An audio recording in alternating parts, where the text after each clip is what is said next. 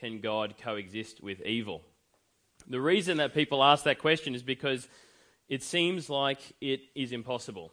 It seems like if God is who Christians say that he is, we shouldn't be seeing the level of evil and sadness and suffering that we see in the world. But we do.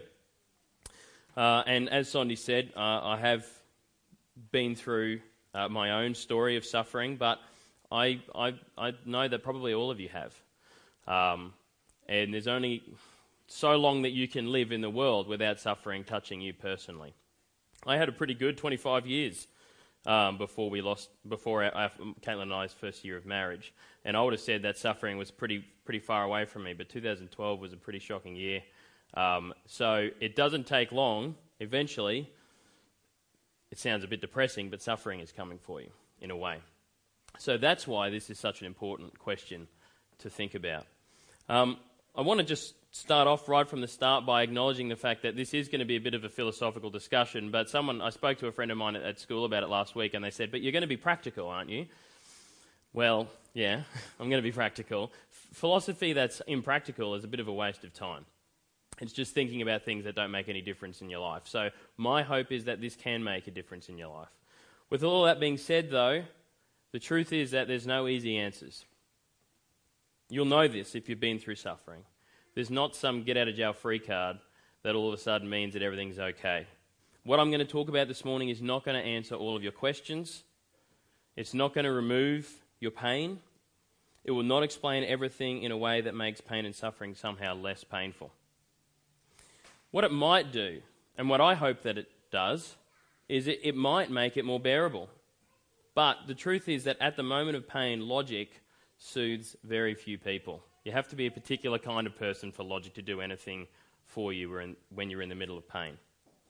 When you're in the middle of it, the logical approach does not necessarily help.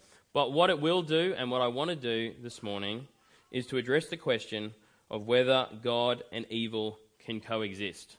So, in order to do that, there are two answers to the question that I'm going to aim to prove this morning. That's going to be my goal. If I can prove to you these two things, I'll be happy. Number one, the question only makes sense if God exists. And number two, not only can he coexist with evil, but he must. If I can get these two points across to you, I'll feel as though my job's done and I can palm it off to Sondi next week. Um, this, is, this is a two part series, and it's really designed that you would see both parts. If you don't come back next week. It's kind of like watching Les Mis and walking out of the intermission. Just really depressing. There's no end, okay? There is an end, and it's a great end. And the personal way that Sondi's going to talk about it next week, I really encourage you all to come along um, and witness. But I thought in doing this, probably the best way that I can do it is to get a very famous man who's got very good objections to Christianity to express the problem. So we're going to watch a video now with a guy called Stephen Fry. Everyone, people know who Stephen Fry is? Okay, he's kind of my favourite go to guy for the other side, so I use him all the time here. But um, he expresses this question really well in a honest and uh, in, in, a way that I think all of us can understand. So I'm going to let him say it, and then we'll have a chat about it. Is it going to work? You want to just click that for me, Jace? Suppose what Oscar believed Thanks. in as he died, in spite of your protestations. Suppose it's all true mm. and you walk up to the pearly gates and you are confronted by God, what will Stephen Fry say to him, her, or it? I will basically, what's known as theodicy, I think, I, I'll say bone cancer in children? What's that about? How dare you? How dare you create a world in which there is such misery that is not our fault? It's not right. It's utterly, utterly evil. Why should I respect a capricious, mean-minded, stupid God who creates a world which is so full of injustice and pain. That's what I'd say. And you think you're going to get in? No, but I wouldn't want to. I wouldn't want to get in on his terms. They're wrong. Now, if I died and it was, it was Pluto, Hades, and if it was the 12 Greek gods, then I would have more truck with it. Because the Greeks were, they didn't pretend not to be human in their appetites and in their capriciousness and in their unreasonableness. They didn't present themselves as being all-seeing, all-wise, all-kind, all-beneficent. Because the God who created this universe, if it was created by God, is quite clearly a maniac, utter maniac, totally selfish. Totally, we have to spend our life on our knees thanking him? What kind of God would do that? Yes, the world is very splendid, but it also has in it insects whose whole life cycle is to burrow into the eyes of children and make them blind. They eat outwards from the eyes. Why? Why did you do that to us? You could easily have made a, a creation in which that didn't exist. It is simply not acceptable. So, you know, atheism is not just about not believing there is a, is not believing there's a God, but on the assumption that there is one. What kind of God is he? It's perfectly apparent that he is monstrous, utterly monstrous, and deserves no respect whatsoever. The moment you banish him, your life becomes simpler, purer, cleaner, more worth living, in my opinion. That sure is the longest answer to that question that I ever got in this entire series. Okay. Well, I think he expresses it pretty well. You agree? Maybe you're thinking I'm setting myself up for a fall by starting with this video, like, oh, now, Diff, now you've got to prove this guy wrong. And that was pretty convincing. And it was pretty convincing. It was very convincing at an emotional level. And emotional levels are completely okay to discuss, but we also need to talk about what the logic is behind what he was just saying. Okay? So, his first statement is this basically a powerful and good God would not allow bad things to happen. That's statement one in the logical progression. Number two, bad things happen. We're both we're okay with these two? Okay? So, number three, therefore, either God does not exist, God is not powerful, or God is not good. They're the three options. Now, Stephen Fry is a humanist atheist, which means he's gone for number one God does not exist. And it, it's interesting that he threw in that little thing at the end there. On the basis that he does exist, he's a maniac. That's a little bit of a weird thing for an atheist to say, um, because an atheist is saying God doesn't exist. So if he did exist and he was a maniac, well, that, that's not a good reason not to believe that he exists. Okay? It just so happens that he's not a very nice person. Okay? Now, I want to just quickly cross off B from being an option for a second. Okay? Because if God is not powerful, in other words, if God is not powerful enough to stop evil from happening, then that means that there is something that is more powerful than God and that is the thing that is doing the evil. Call it chance or fate, or if you want to say the devil or something like that. That thing is more powerful than God, and therefore God is, God is subservient to that thing. And I would say that then we just need to move our nouns around a little bit and call that thing God. Does that make sense? The most powerful thing in existence is the thing that we should call God and do call God. That's what we mean when we say God. That's what everyone means when they say God. They mean the most powerful thing, this this being that is above all else. So be really doesn't really make sense in the logic of things. It kind of redefines terms. So we've got these other two options God does not exist, or God is not good. Okay. So before we go any further, I just think I, the best thing about YouTube is the comments, I think. So I love going and reading all the comments. This video, by the way, is called Stephen Fry Annihilates God. So if I'm successful, today will be called Diff Annihilate Stephen Fry. And I don't know what that says about my relationship to God. I don't know. But I don't think he annihilated God at all, but uh, the atheists love it. So here's a couple of the comments that are there. Um, one person said, My respect for Stephen Fry just went through the roof. Um, while Stephen Fry does a good job of expressing it, I think that's something that everyone's thought about for a while. I don't think that that's a, that amazing to realize that there's sadness in the world and therefore kind of question God. So maybe this, I don't know, this guy just loves Stephen Fry, really. Um, next one Stephen Fry shows a rational, honest, and moral outlook on a creator of the universe. If there is a God, I have a million questions for him, and I'm not a bit afraid to call him out for his sick and twisted ways. Not cool. Should have just made our minds unable to detect right from wrong. Okay? It's interesting. Okay, just saying, I'm not leaving these hovering. I'm going to cover them at the end, and I'm hoping that by the time we get to the end, you will already have the answers for them as well. And then finally, I was raised Catholic and have had doubts ever since. I don't know if that's a combination between being raised Catholic or just had doubts about the fact that God exists. It was on December 26, 2004, that I finally called myself an atheist. Remember that day? The tsunami that killed over 250,000 people that day. To this day, there is not a single person on this earth that can remotely rationalize to me why a God that is supposed to be so loving and caring of all his people would allow this to happen. And if anyone tells me that God doesn't control things, then of what use is it to pray for anything? Prayer to me is nothing more than self hypnotism. Okay, so some interesting comments. We'll come back to them. Now, I just want to ask a question now. I, I said before, and I do think that Stephen Fry's objection is a justifiable objection. I think that the problem of evil is probably the problem, the most difficult problem for Christians to deal with in an apologetic way. So, in order to defend what they believe, I think that evil is really tough. However, is it really that justifiable when we have a look at the logic of what he's saying? And unfortunately, everything that I talk about today is going to be about a logical approach. So if you don't like that sort of thing, just bear with me, and then Sondi will be much more nice next week. People don't really like it when we do, when when I well, a lot of people don't like it when I do this sort of thing to the language that they use. But language is really important.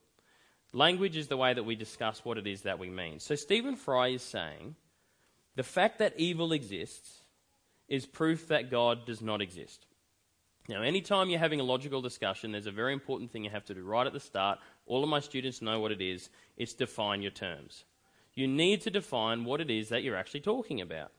And he's got a really big term there that's undefined. It's not God, it's not exists, it's evil. What is evil? What is evil? What is this thing? And what I'm about to talk about is something called the moral argument for the existence of God. Okay? And basically, the idea is that everyone in the world today has a fairly good idea and agrees with what is right and wrong. The easiest example, as shocking as it is, would be for me to say, Is it ever okay for me to torture a baby? Is it ever okay under any situation? And obviously, the answer to that is no, it's not. If everyone in the world can agree to this idea that it's never okay to torture a baby, then everyone in the world, for some reason, has this kind of agreement about what morality is. And the real question then is where did we get that idea from? Where do we get the idea of what's right and wrong? For the majority of human history, everyone said we got that idea from God, from some sort of God. It didn't really matter, really, what the religion was but we all knew that there was some sort of God, some higher power that told us what was right and wrong. But because of evolutionary atheism, we now don't have a God to ask what's right and wrong. And so we find ourselves asking the question well, where do we get this idea from? So the best thing to do is to actually ask an atheist, maybe the best atheist, or the best that the world's got to offer at the moment, Richard Dawkins. And this is what he says. The universe we observe has precisely the properties we should expect if there is at bottom no design, no purpose, no evil, no good, nothing but blind, pitiless indifference. He says at another time, we are just atoms colliding. All you are, according to evolutionary atheism, according to Stephen Fry, even though he's a humanist, is just a bunch of chemicals and atoms kind of hitting each other randomly. And when something happens, that's just atoms hitting each other. The preeminent atheist, Richard Dawkins, says there is no evil. So, what is Stephen Fry talking about? What is Stephen Fry talking about when he says there's evil and therefore there's no God? He's using terms that he shouldn't even believe in. Now, the easiest way to talk about this in another sense is to go to the father of atheism. You can go and um, have a listen to what Charles Darwin had to say. Everyone knows about On the Origin of Species, everyone knows about that book, but then not many people know about The Descent of Man, which is the next one after that. He wrote that, and it's not as popular, and there's reasons it's not as popular. Because he applied all of the things about evolution to humanity. And he said, guess what? We're just animals right up the top of the food chain. We've gotten this far. We need to keep going. Evolution needs to continue. And what is one of the primary foundations of evolution? Survival of the fittest. The strong kill the weak. The more difference there is between um, people or, or, animals of the same type that are the same that are the same species. Okay, so um, two different types of monkeys. A monkey will try to kill and destroy the monkey closest, the, the most similar to it, because it eats the same things and it inhabits the same space. Whereas if there's monkeys that are really different, so you get an orangutan and you get like a lemur or something, they're pretty happy to leave each other alone because they're so different. Now, he applies this shockingly to humanity, where he predicts that white people will kill all of the black people in the world. This is what he says.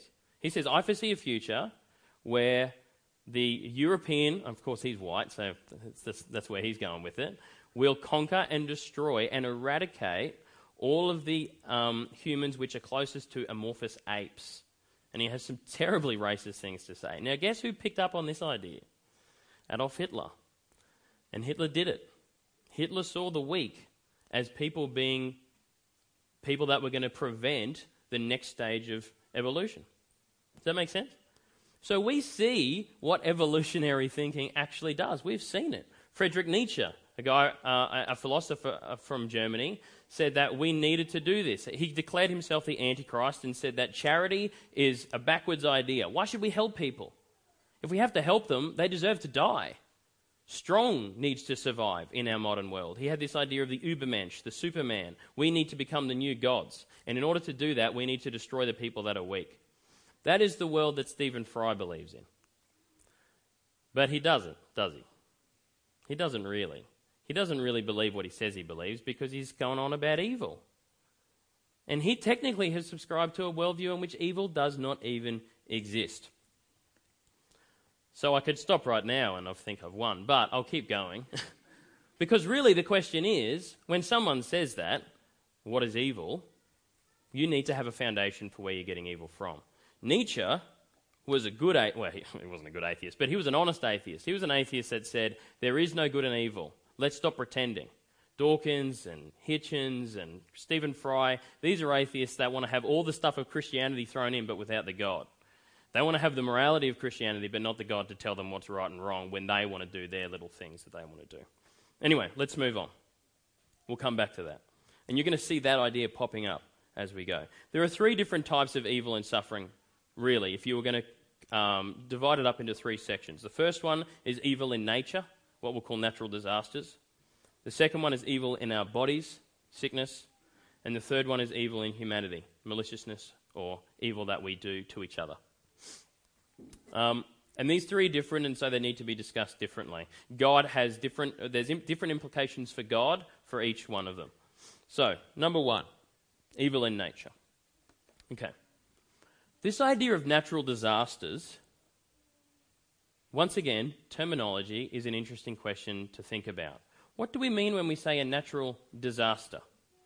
In a world with no creator, in a world with no moral objectivity, and in a world where nature is the thing that determines everything else, remember, for a humanist atheist, nature is the great determiner. It's what turned us into what we are. Nature is the most, it's the only thing that there is, is just atoms colliding.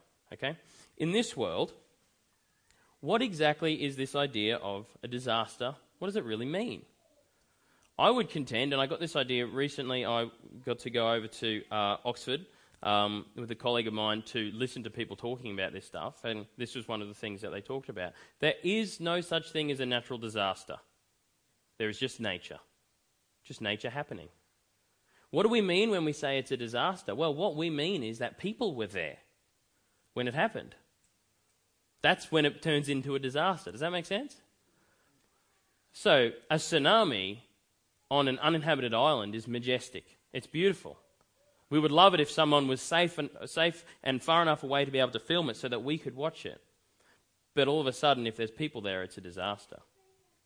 So, humanity is the determining factor to say whether or not something is a disaster. there are no such thing as natural disasters if you don't believe in God. There is just nature happening. And for those people that believe in evolution, well, they believe that these natural events are the sorts of things that got them to be where they are in the first place. We should be celebrating when nature does what nature does. We should be excited about the fact that, well, what's a tsunami? It's an earthquake that happens over the ocean. And what's an earthquake? It's when the tectonic plates are moving. Those tectonic plates moving actually creates beauty. The Grand Canyon. That's an example of of Earth moving around. Now, luckily, we assume it happened when no one was around, and so no one got hurt. So now we can go and watch it. Not only do these natural events cause beauty, but they also sustain life as well. There's some studies that have been done recently that have proven that the tectonic plates moving have the chance to readjust um, the, the life cycles of some creatures. And if they don't have it, then they will eventually start to decline. But there's this kind of shifting and readjusting that the world is constantly doing, which actually sustains life. At an evolutionary stage, when you think about it, if there was no earthquakes, and remember, this is Stephen Fry's big hypothesis. God could have created a world which was different. Well, he doesn't believe in God, so really what he needs to do now is say, This is the world that we have. According to him, humanity only exists because of earthquakes. If he didn't want earthquakes, he wouldn't get people either, according to his logic. Does that make sense? He believes in a world in which humanity evolved because of all the things that nature was doing, the world was doing, and one of those things was earthquakes. What we realize is that natural disasters only become evil when people die. If you can imagine an ice shelf if you've seen the, movie, the videos of those ice, ice shelves collapsing, it's amazing. But if there was a person standing underneath there, the whole thing would change, wouldn't it, in an instant? It would go from being this amazing thing that you want to watch to something that you just want to stop from happening. People are the determining factor. The other thing I'll just throw out there as far as evil in nature goes is that poverty, corruption, and injustice usually increase our susceptibility to natural disasters. In other words, if you have a look at all of the natural disasters that have happened maybe in the last 20, 30, 40 years and have a look at where they've been, but, and had a look at the magnitude of them, and then seen what the death toll has been, it's usually far higher in places with corruption, poverty, and injustice. Think about Haiti. When you've got a whole bunch of people, or just recently Nepal, living on top of each other in buildings that are just not designed to have any kind of shock or tremor happen to them then the slightest thing is going to cause mass disaster. So, what that means really is that the evil in nature is increased by the evil in us. We are not responsible for the event, but sometimes humanity does contribute to the evil effects of the event. Okay. Number two evil in our bodies. I think this is the hardest one to deal with. Um, I don't know. i have never met anyone that's kind of experienced all three at a really dramatic level evil committed f- by someone else against them, evil in nature, and, and sickness. But I think sickness would have to be the most difficult one to handle, personally. What we're saying when we talk about the evil in our bodies is we're discussing the fact that the human body is organic, it lives and it dies. And when we rail against sickness, what we're really angry about is the fact that people die. We're, we're angry about the fact that death exists. And this is really the real question. Why do we have to die? Why do we have this kind of body that decays?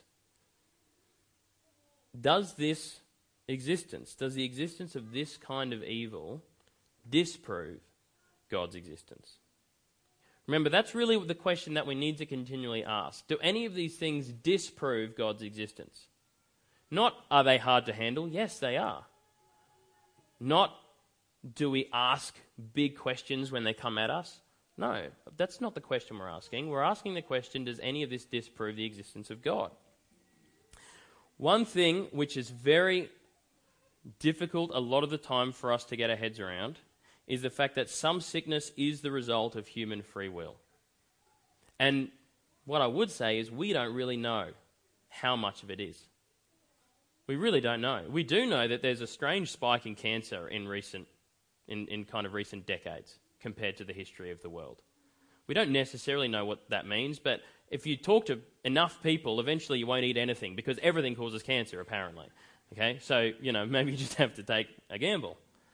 But we do know th- things such as this: lung cancer in the lungs of the smoker, liver disease in the liver of the drinker, heart attacks in the obese. There is, it is true, even though it's terrible to come to grips with, that human free will does impact our bodies. And there's the other stuff that, of course, seems like it has no cause at all. I think, for, for, for my personal story, this is where we fit. Why, why would my wife go into labour at 21 weeks with triplets? Why? that's something that, I mean, for a lot of sickness, there's little things that you can kind of point to, but for that, that's just something that happens.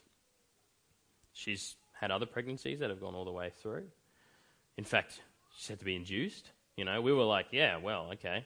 After going at 21 weeks, we just thought that Caitlin was going to be going early all the time, but it wasn't the case.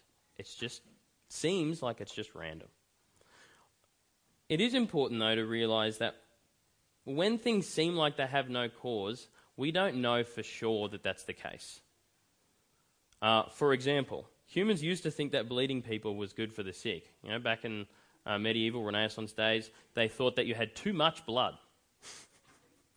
That's a crazy thing to think, too much blood. Or that there was something wrong with your blood, so we needed to take it out. And often, obviously, that would lead to people dying. But they didn't know for a while that they were the cause of the people dying because they were taking their blood out of them. And the other thing that I think is worth thinking about is, and this is a really important question, how has modernity affected our approach to sickness? What do we do these days? We feel a headache coming on. Not even a headache, a headache coming on. We kind of know, oh, I think uh, there's a headache coming. Let's pop a Panadol or two. Yeah? We have been given, through medicine and technology, the incredible gift, or maybe it's a gift, I don't know, of control. And what this means is that we've actually been a little bit immunized against pain and suffering. There was a time where people would have 10 children because they knew only five would survive. The first, if you have a look at the uh, mortality rates or the uh, life expectancy, they never take into account deaths within the first five years because if they did, the life expectancy of people four or five hundred years ago was, was tiny, was really low because it was just so difficult to get children through the first five years of life before we had science, before we had medicine.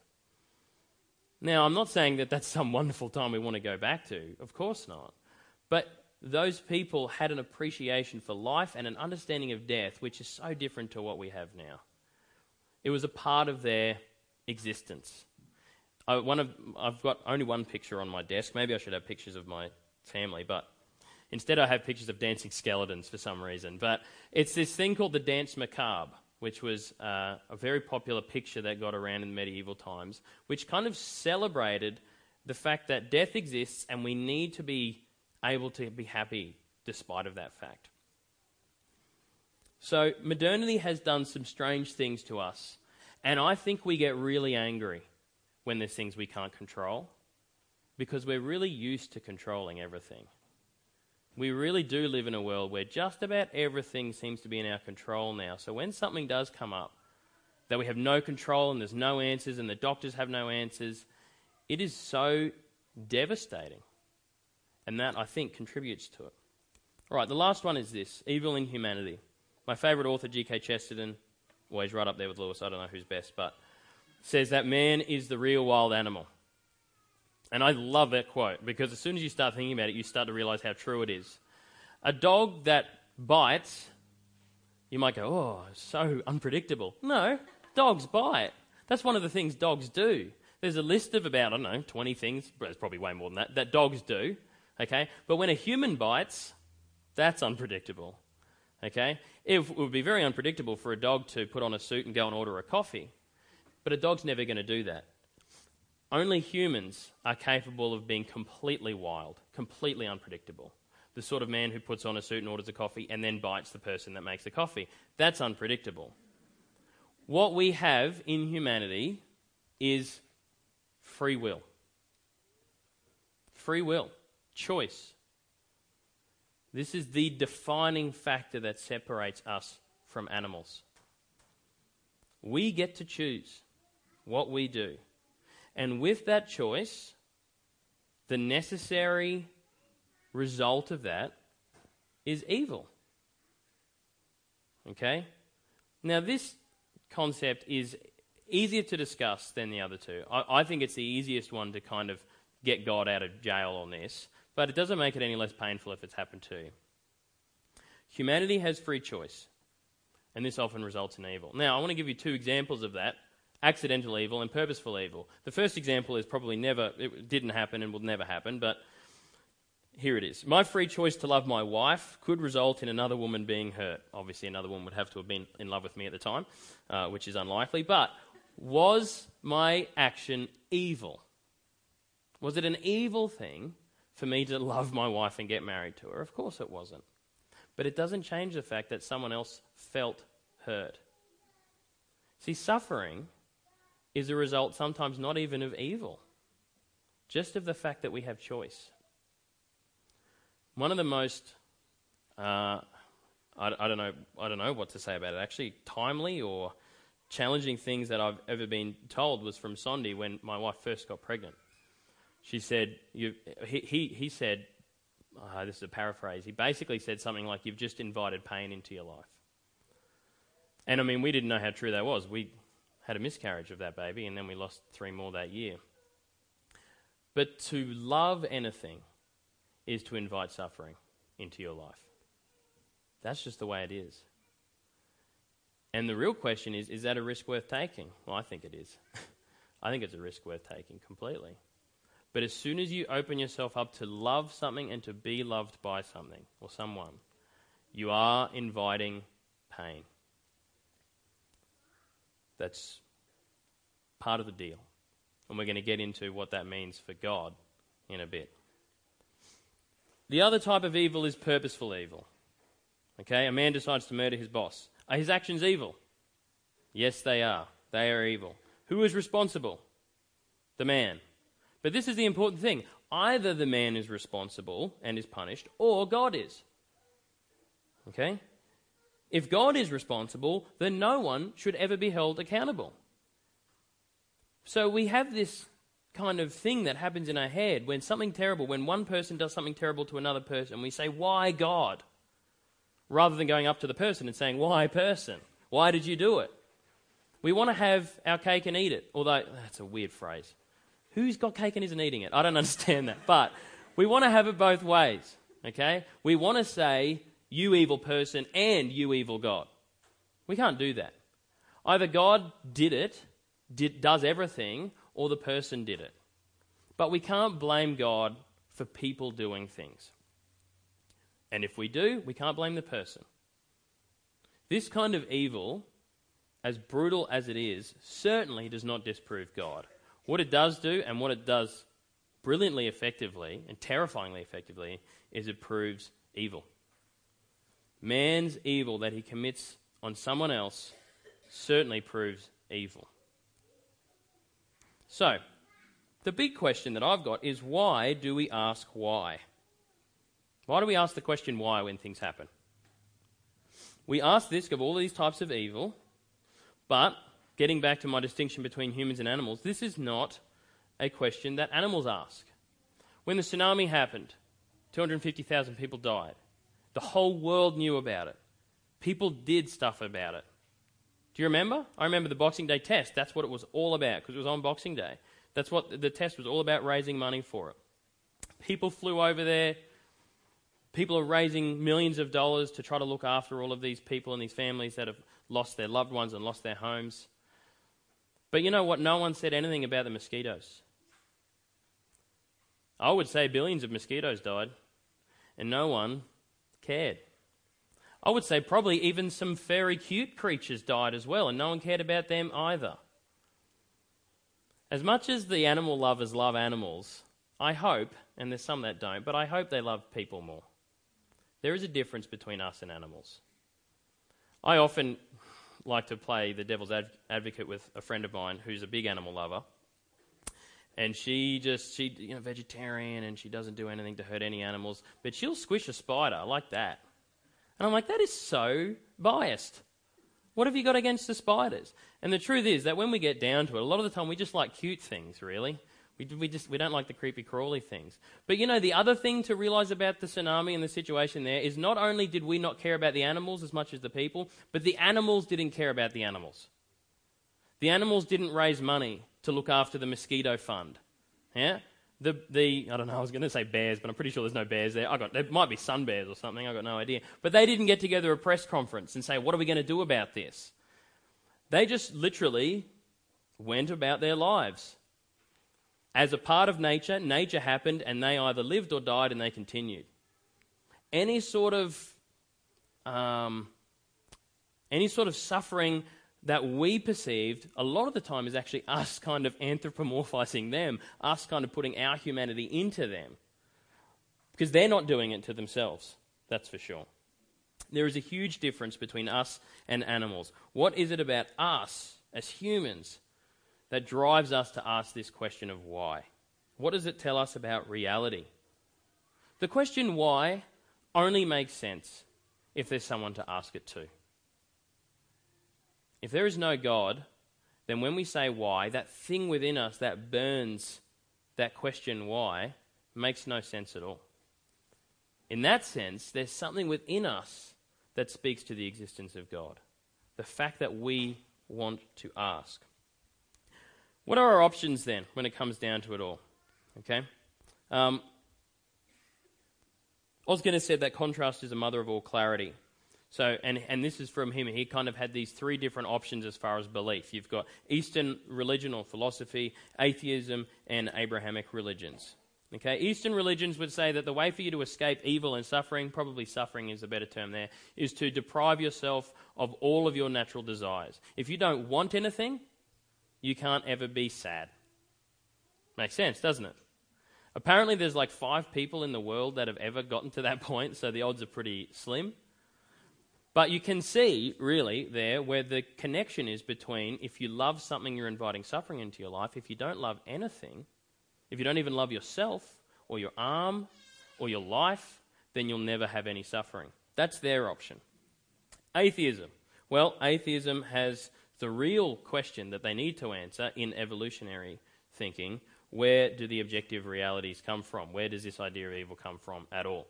And in the end, if, as Richard Dawkins says, it's just blind, pitiless indifference, atoms colliding into each other, then there's no hope.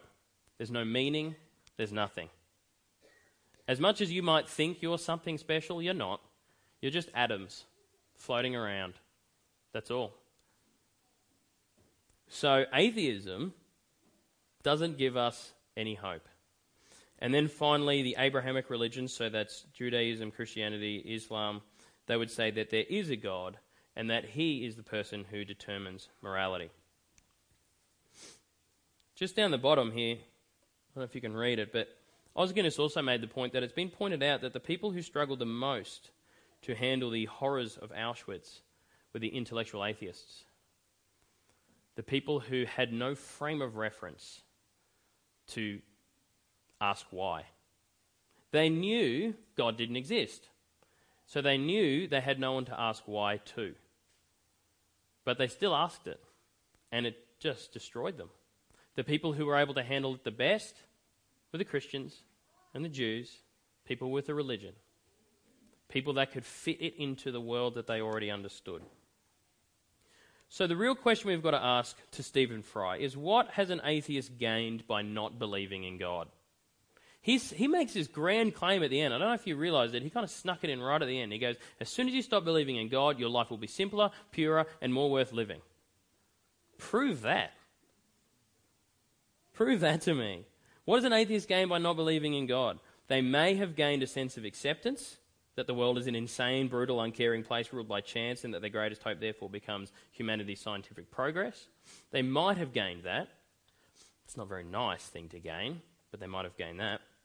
What have they lost? They have lost hope that maybe their suffering means something.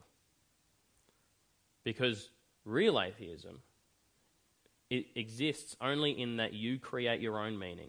So when something external happens to you that you have no control over, you have no place to define that for meaning. What have they not gained? This is the most important one. They have not gained less pain. An atheist experiences pain and evil just like everyone else. This idea that as soon as you stop believing in God, your life becomes better, I don't know where he's getting that from. That's crazy.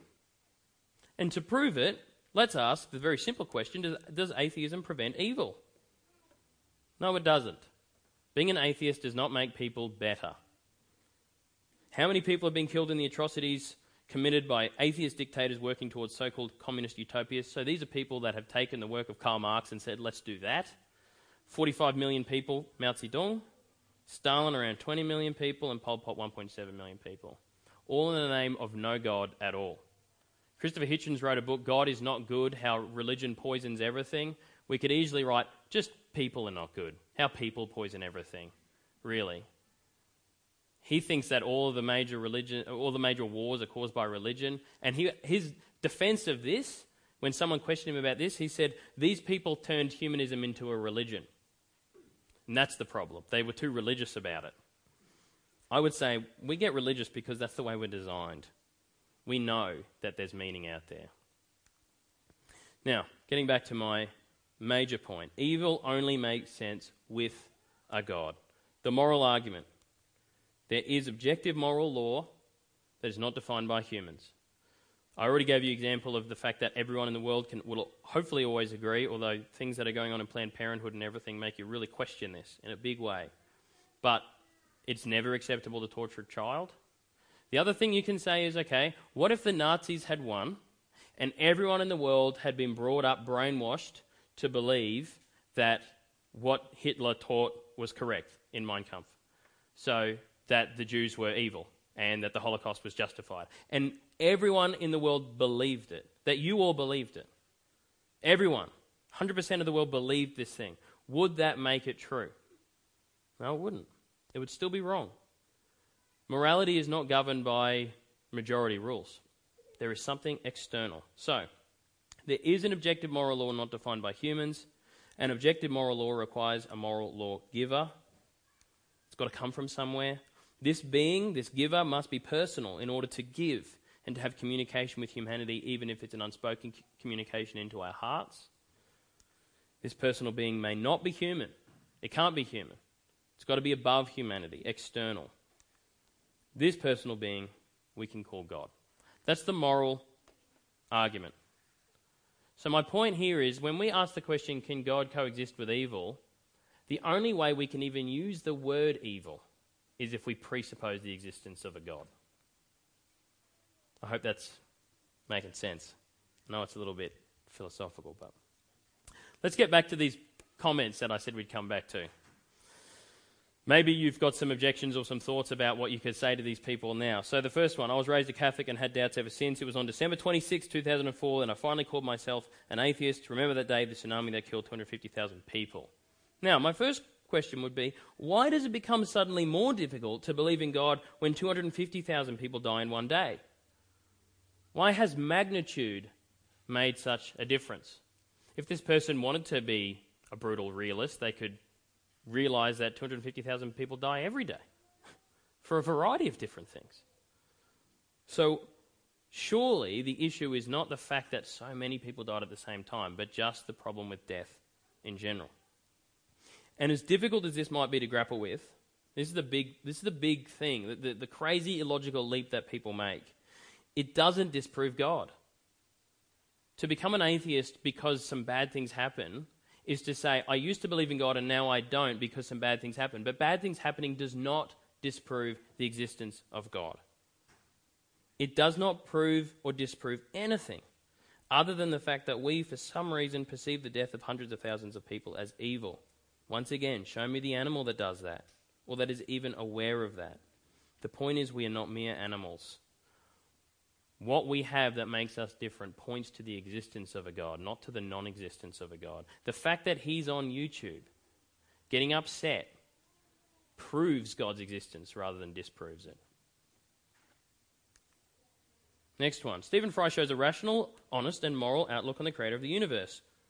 I get to my usual question define your terms. How have you defined moral? Was it defined by society? Is it evolutionary? And then once again, the quote from, from Richard Dawkins. This person is trying to use moral to disprove God, but Richard Dawkins acknowledges if there is no God, there is no moral in the first place. If there is a God, okay, now this is something else that this person said I have a million questions for God. And I would say if there is a God, and by God we mean a being outside of time and space who can simultaneously see and experience all things, then I think it's very likely that he will have answers for your million questions. If that's God, and God is all knowing and all powerful, then he's going to have the answers. You might not like the answers, but I think if God's the one telling you, I think you'll get over it. And then finally, I think this, this is the part that I found the craziest about her, her comment. It was this one was a woman. She said, "Not cool. Should have just made our minds unable to detect right from wrong. God did that. He created animals. They are beings that cannot determine the difference between right and wrong. We are different because we can. The real question to ask is would you really want to be an animal? If this person is asking, take away my free choice, take away my cognition, take away my understanding of me as an individual person. That's what they're saying when they say, make us unable to know the difference between right and wrong. It makes no sense. The choice to love is the choice that we love. We love our ability to love. We love our ability to be loved. But it's a choice that came with a cost. The fact that we might not make it and other people might not make it about us. And that is what you might call evil. So, can God and evil coexist? Not only can they coexist, but only the existence of a God, some kind of God, actually legitimizes our claims that anything like evil even exists in the first place. Therefore, not only can God exist, but he must. In this world, the way that we see it, the fact that we all know evil and suffering, and the fact that we have a name for it, and that our very being rails against it, tells us that there is a God. Stephen Fry made five assumptions. These are the first four. First of all, he assumes that there is such a thing as evil, and in this he disagrees with Dawkins. He disagrees with probably the greatest atheist alive at the moment. So if I were an atheist, I'd be going with Dawkins. Number two, he assumes that God could have created us in a different way, that we would still be who we are in a world where evil did not exist, that we would still have the same choice. Now, I'm not saying that that's necessarily untrue, but it's an assumption. He's assumed it. Number three, he assumes that if God were a loving parent, he would not create us in this world. How dare he create us in this world, he says. There's a lot of you in here that are loving parents. And you know how much suffering there is in this world. And you decided to have children because you love them. You thought it was worth it. I think it's worth it too. But you have to know that when you decide to have a child, you're going to be subscribing them to a life in which there will be some pain, there will be some suffering. But if you thought it was worth it, I think God thinks it's worth it as well. And number four, it assumes that we should know God's reason for suffering. It just assumes that if there is a reason, that we should know it. And I would say, for my suffering, I actually don't want to know it. I don't think I'd be able to understand it. I don't think that my limited human mind would be able to put some sort of thing in place where losing our triplets made enough sense for me to go, okay, God, I think one day I will understand it in heaven, and it'll be when I'm not limited the way that I am at the moment with my understanding.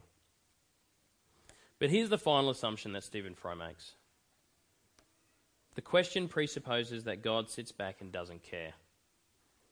That's really what it's saying. God is evil, capricious, malicious, because he sits back and watches these evil things happening and doesn't care about it.